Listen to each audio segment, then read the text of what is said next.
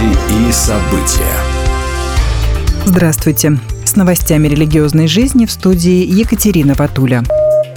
Омский областной суд заменил реальный срок на условный. Пастору церкви евангельских христиан «Новое творение» Станиславу Москвитину. В марте этого года Кировский суд Омска приговорил пастора к полутора годам лишения свободы в колонии общего режима, которые теперь по решению апелляционного суда он сможет провести дома. Станиславу Москвитину придется периодически появляться в полиции, которая будет его контролировать, и в течение двух месяцев официально трудоустроиться или встать на биржу труда. Кроме того, пастору запрещено проводить богослужения.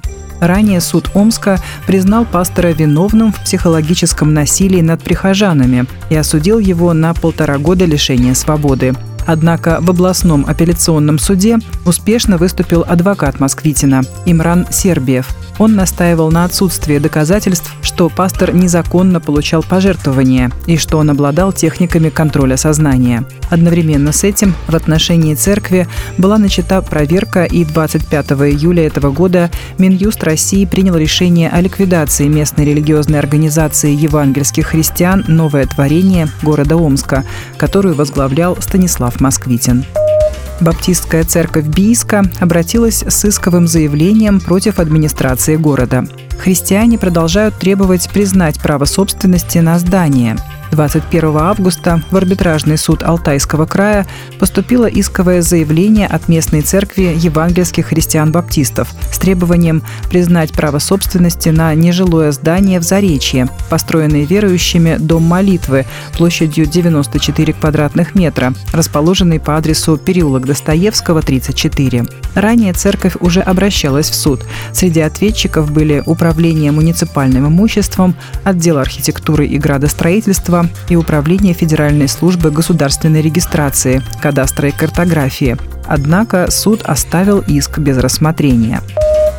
30 августа этого года в отделе внешних церковных связей Московского патриархата председатель этого отдела, митрополит Волоколамский Антоний, встретился с чрезвычайным и полномочным послом Республики Ирак в России Кахтаном Тахой Халафом Джанаби, сообщает сайт Патриархия.ру.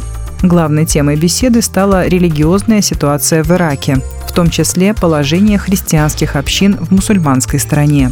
Митрополит Антоний рассказал гостю о внешней деятельности Русской Православной Церкви и межрелигиозном диалоге с участием Московского Патриархата. Как отмечается, в ходе беседы были затронуты и другие темы, представляющие взаимный интерес. С 26 октября по 4 ноября в Московском доме художника на Кузнецком мосту пройдет фестиваль современного церковного искусства «Видеть и слышать». Более 200 художников, скульпторов и архитекторов представят здесь 300 авторских работ, сообщили ТАСС в пресс-службе фестиваля художники покажут свои лучшие произведения через призму 20-вековой истории христианского искусства, говорится в анонсе события. 300 авторских работ выполнены в разных стилях и направлениях церковного искусства.